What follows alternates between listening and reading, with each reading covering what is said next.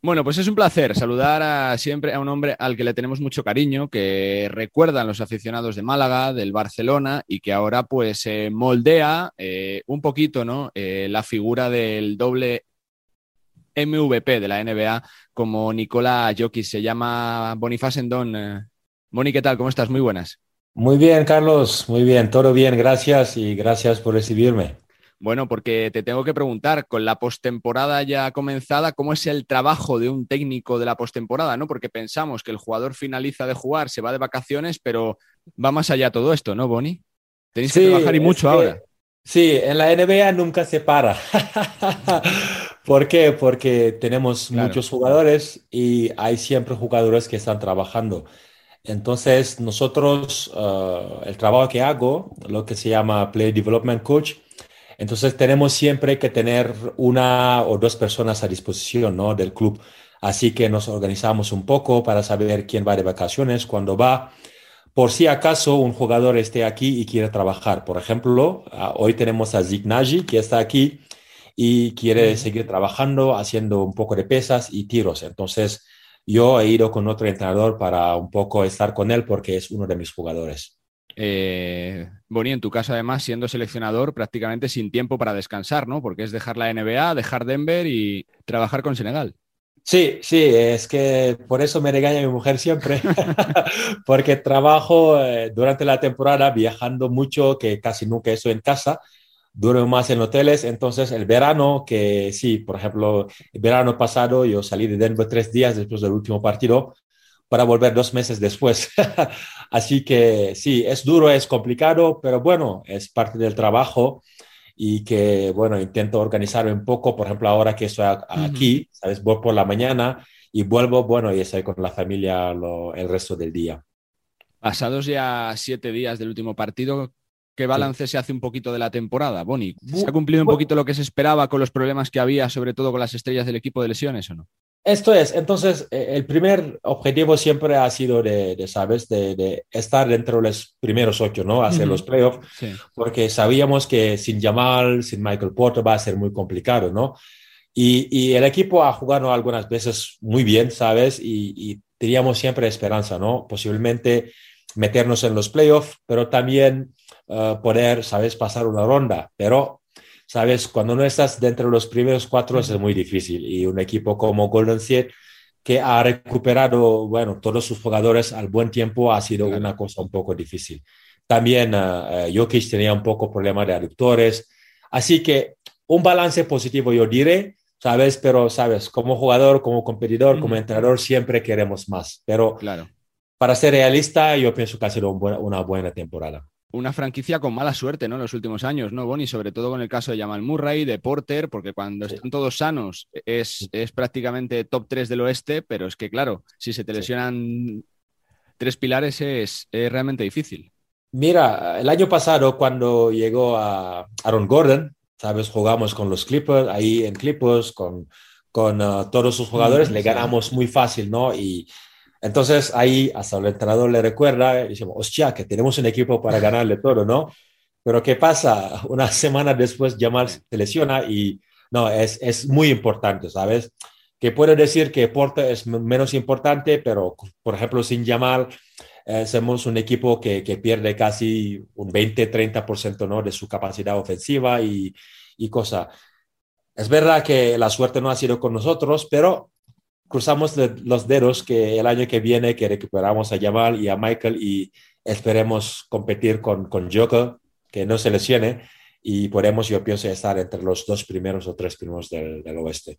Moni, tú que has sido un pivote de los buenos, de los grandes, de los que te machacaba por encima del aro, taponaba, eh, ¿recuerdas algo como Jokic en tu carrera o no? Es que no hay. Sabes, mucha gente intenta un poco, ¿no? Poner, no sé, ¿cómo se dice? Un, categorizar, ¿no? Un poco qué tipo de jugadores. Tenerlo cada día, viéndolo cada día, viéndolo jugar. Primero su inteligencia, ¿no? Porque él ve las cosas antes que todo el mundo, ni los mm. entrenadores, ¿sabes? Y después la capacidad de pase, de tiro, de cómo controla el juego, yo pienso que nunca ha habido un jugador como él porque es tan completo, ¿no? Y gente que no lo conocen dice que no, él no está en forma. No, es el jugador más en forma del equipo. Que no está rápido, mira quién corre más en Denver, es el que corre más que todo el, el equipo. Entonces, es, es, es, un jugador que un poco engaña, ¿no? Porque es un poco tímido, que no, no es espectáculo, pero lo que hace en la pista yo pienso que nunca ha habido un jugador tan completo como él. Eh, ¿Tenéis un poquito de miedo de que se pueda cansar un poquito de la franquicia? De que si no se consiguen títulos eh, pronto o que se jueguen finales pueda decir, oye, eh, tengo que dar algo de pasito en mi carrera, Bonnie, o no?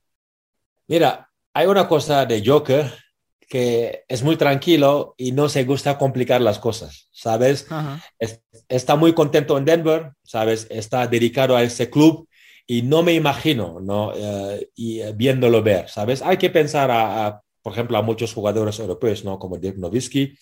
Es verdad que Pau Gasol ha cambiado de equipo, pero es que ha sido para lo mejor, ¿sabes? Pero yo pienso que Joker tiene eh, primero uh, soporte, ¿no? Para, para poder hacer algo, porque Denver el año pasado se ha gastado mucho dinero, ¿no? Para tener un equipo competitivo. Por esto yo no lo veo, ¿sabes? Es verdad que nunca se sabe, porque eso en la NBA es un negocio, pero si Jamal vuelve bien, eh, Michael Porter vuelve bien, no veo por qué él, él, se va a ir aquí, porque yo pienso que con estos tres y con Aaron Gordon y posiblemente vamos a mejorar con Bones, con Zeke, ¿sabes? Yo pienso que tenemos opciones legítimas, ¿no? Para aspirar a ganarlo todo. Lo que ha cambiado el baloncesto, ¿no, Boni? Porque hace años parecía imposible que alguien eh, de Europa fuera jugador franquicia, pero es que ahora entre cuatro grandes jugadores de la temporada está Jokic, está Embiid, está Doncic. Eh, ante Tocumpo. Claro. Sí, entonces. Yanis, tremendo. Eso, podemos decir que los cuatro mejores jugadores de la NBA son europeos. Así. No, no, no. Primero el baloncesto ha cambiado. Primero son grandes, excepto Doncic, ¿sabes? Pero Doncic es casi cada posición. Entonces, uh, yo pienso ese debe motivar, ¿no? Un poco, ¿no? Eh, el baloncesto europeo, porque uh, uh, yo teniendo aquí eh, niños, ¿sabes? 14 y 15 años, ve cómo en categorías inferiores, ¿no? En minibásquet, cómo Europa es mucho más avanzado, ¿no? En aprender, enseñar, perdón, el baloncesto, jugar en equipo. Aquí es mucho más individual y se ve, ¿no? Yanis es un buen pasador, uh, Jokic es un buen pasador, Doncic es un buen pasador. Embiid un poco menos, pero es también un producto casi americano, ¿no? Porque claro. ha venido aquí muy joven. Uh -huh. y, y, pero en general, yo pienso debe ser un orgullo para el baloncesto europeo, pero que la gente debe seguir, ¿sabes?, en su camino, es decir, enseñar un baloncesto de equipo, pero también el talento individual. Eh, ya sin la presencia de Denver, ¿uno tiene favorito para el anillo? No, Bonnie, porque es que es, es, el año más complicado, parece ser, ¿no? Esto, no hay, es lo que quiere decir. Entonces yo... No hay nadie que domine sí, sobre el resto. Es que cambio, cambio de opinión cada semana. porque una vez piensas, hostia, Memphis es imparable, sí, sí, Después, el día es siguiente es Golden State tú pensabas que Miami va a ganar fácil a Filadelfia ya uh -huh. dos, dos, partidos después. Entonces, yo pienso que la NBA está en una, una, buena posición. ¿Por qué? Porque hay muchas estrellas nuevas, los jóvenes, ¿sabes? Por ejemplo, Boston, por ejemplo, nosotros, por ejemplo, Memphis, con Ya, ¿sabes? Y que ahora está más abierto que nunca. Entonces, yo voy a dejar de, de hablar de favoritos y disfrutar un poco del juego, pero que el mejor gane. Claro. Eh, tú que has entrenado en, en, Europa, ¿es tan grande aún la brecha entre NBA y el eh, baloncesto Europa o no, Boni? Bueno, técnicamente... ¿Estamos muy lejos o no? ¿Perdón? Que si estamos muy lejos todavía de ellos. Uh, uh, mira, hay que verle de dos maneras, ¿no? Uh, muy lejos de, de, baloncesto, no, ¿sabes? El problema que, el problema, no, eh, la ventaja que tenemos en la NBA -huh. es que tenemos un cuerpo técnico muy grande. ¿Sabes? Mm. Y después tenemos medios técnicos sin límite. Entonces, el entrenador se puede permitir de casi controlarlo un poco todo, ¿no? Si puedo hablar de entre, entre, guía, ¿no? ¿Por qué? Porque, por ejemplo, nosotros si cuenta a los entrenadores de scout lo que, ¿sabes? Uh, preparan los partidos, los entrenadores de, de desarrollo de, de, de, play development, por ejemplo, hay, por ejemplo, nosotros en Denver tenemos 11, más tres que hacen los videos, ¿sabes? Uh -huh. Entonces, un poco si lo comparas como un Barcelona o un Madrid, clubes grande, tienes cuatro entrenadores contra 12, 13. Entonces, se puede investigar mucho más, se puede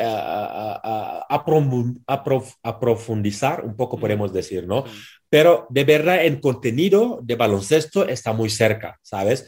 Solo que el entrenador NBA tiene mucho más recursos y muchas más informaciones que tiene el europeo. Pero, pero, pero está cerca, yo, yo diría está cerca. La cosa que pueda decir que no un poco es tu, tu, pregunta, yo pienso donde hay una, una diferencia muy grande es el talento de los jugadores y la potencia física de los jugadores. Es que en la NBA los jugadores son tan buenos que fuera es imposible ¿ah? de, imaginarlo, porque los grandes tiradores, ¿no? como el Jamal, como teníamos a Gary Harris o un Steph Curry, pueden meter muy fácil 85, 90 de 100 tiros, ¿sabes?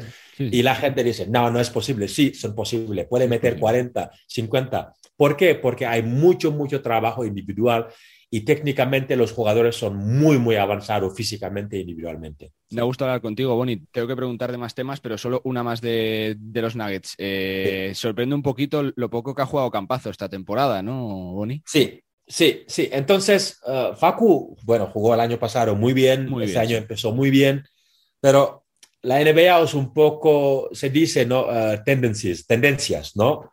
Que si estás en un buen momento, el entrenador te juega. Si tienes un poco un mal momento, un otro jugador te lleva el puesto, ¿no? ¿Por qué? Porque en la NBA rotan menos, ¿sabes? Los jugadores eh, mayores juegan muchos minutos, Jockey juega 35, 36.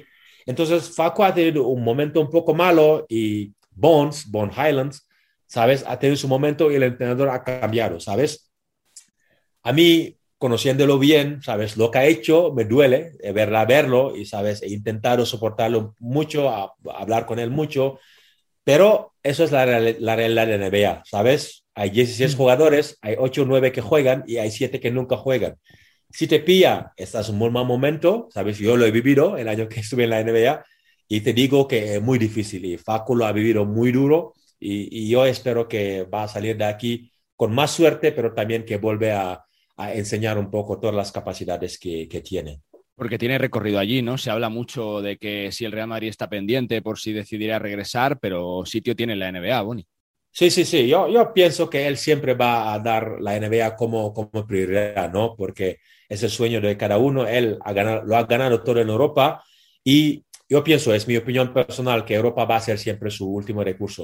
Pero yo pienso que él va a intentar un poco o volver a Denver o encontrar otra, una otra franquicia que le da una oportunidad.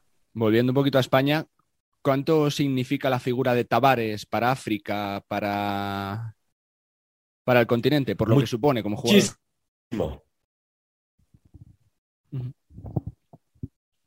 El verano pasé con él un poco ahí en Kigali, en el África. Y, eh, Tavares es un jugador ¿no? que aparece cada 10, 20 años, ¿sabes? Es un poco, ¿no? Sol, pero a nivel un poco inferior. Pero teniendo un jugador africano que está a tan alto nivel, ¿sabes? A Real Madrid, que ha ganado la Euroliga, que ha hecho tanto, puede ser, primero para mí, un orgullo, ¿sabes? Como africano, pero también un buen ejemplo, ¿no? Para todos los jóvenes que están detrás, que el trabajo, ¿no? Un poco la disciplina que tiene, la figura que tiene, que, que, que, que siguen mirando a jóvenes, ¿no? Como algunos miraban a yo, que, que, él ahora es un poco el embajador ¿no? del de baloncesto africano aquí en Europa. Se ha mejorado mucho en África, ¿no, Boni? De instalaciones, de, talento de jugadores, eh, se ha profesionalizado todo más, ¿no? En los últimos años. Esto es, sí, por ejemplo, el, gran problema que tenía siempre África era las infraestructuras, ¿no? Que se puede entender porque es verdad, una pista de baloncesto cuesta mucho dinero y en África hay prioridades, ¿no? Pero, pero se ha visto que, por ejemplo, en Senegal nos ha construido un nuevo pabellón, ¿sabes? Hay más pistas de baloncesto y este va a ayudar, ¿sabes? Que más Tavares, que más uh, no, otros jugadores como Musa Yañe, ¿sabes? O Khalifa Yo, por ejemplo, en Gran Canaria, que esos, ¿sabes? Siguen saliendo. Yo pienso que el baloncesto africano no va a ir a más. Y, por ejemplo, ¿no? la, la BAL, ¿no? BAL, la Baloncesto African League, por ejemplo, que yo he visto partidos que hay mucho más nivel, ¿no? Que, que la primera edición. Entonces, África está en el buen camino y espero que sigan, ¿sabes? Apostando para el baloncesto. Vaya partido de la Final Four dentro de 10 días, ¿no, Boni? Ese Barça-Real Madrid.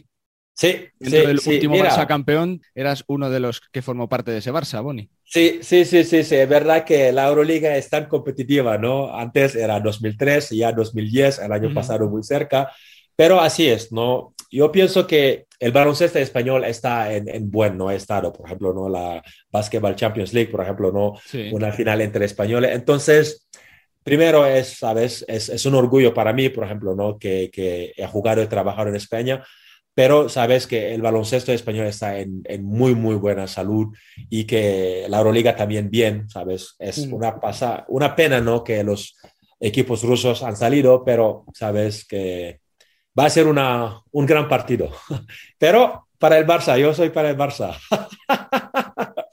Son los grandes equipos, ¿no? De Europa, pues Boni, ¿no? Los que están siempre arriba, ¿no? Por plantilla, por historia, por trabajo en los últimos años, ¿no?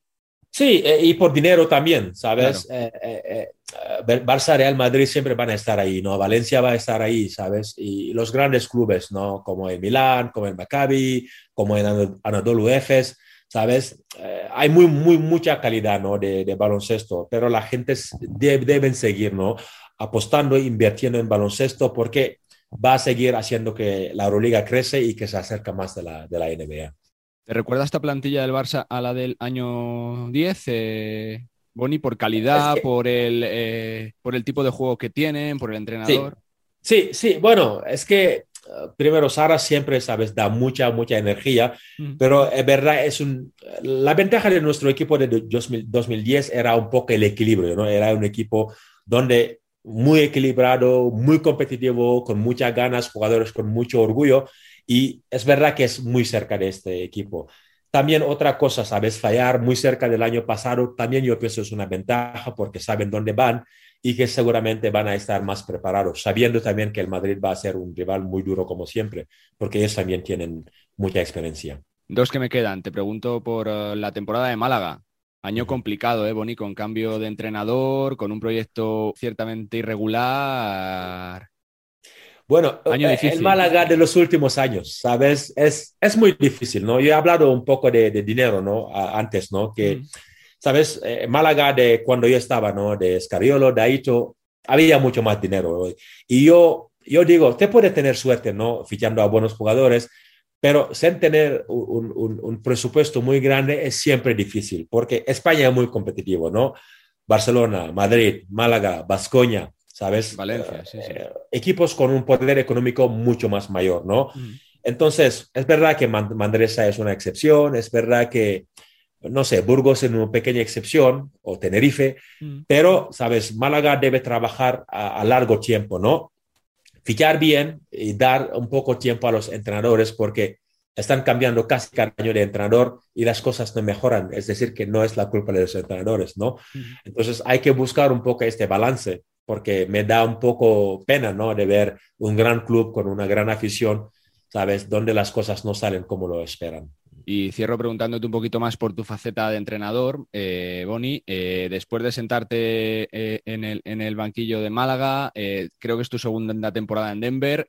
tu futuro tercera. pasa tercera, tu futuro pasa por Denver. O si te llama alguien de Europa y te dice puedes construir proyecto, dices sí abierto. Es verdad que Denver ha sido una experiencia muy bonita, ¿sabes? Pero no he venido aquí para ser un entrenador eh, personal, ¿no? El objetivo es, ser un, ayudante y seguir creciendo.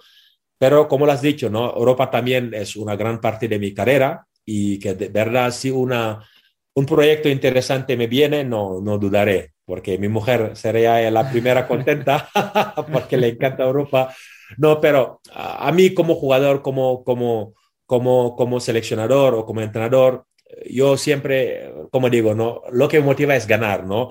Y un, un, un, un, uh, proyecto donde, ¿sabes?, puedo crecer y aspirar a ganar algo siempre me interesaría.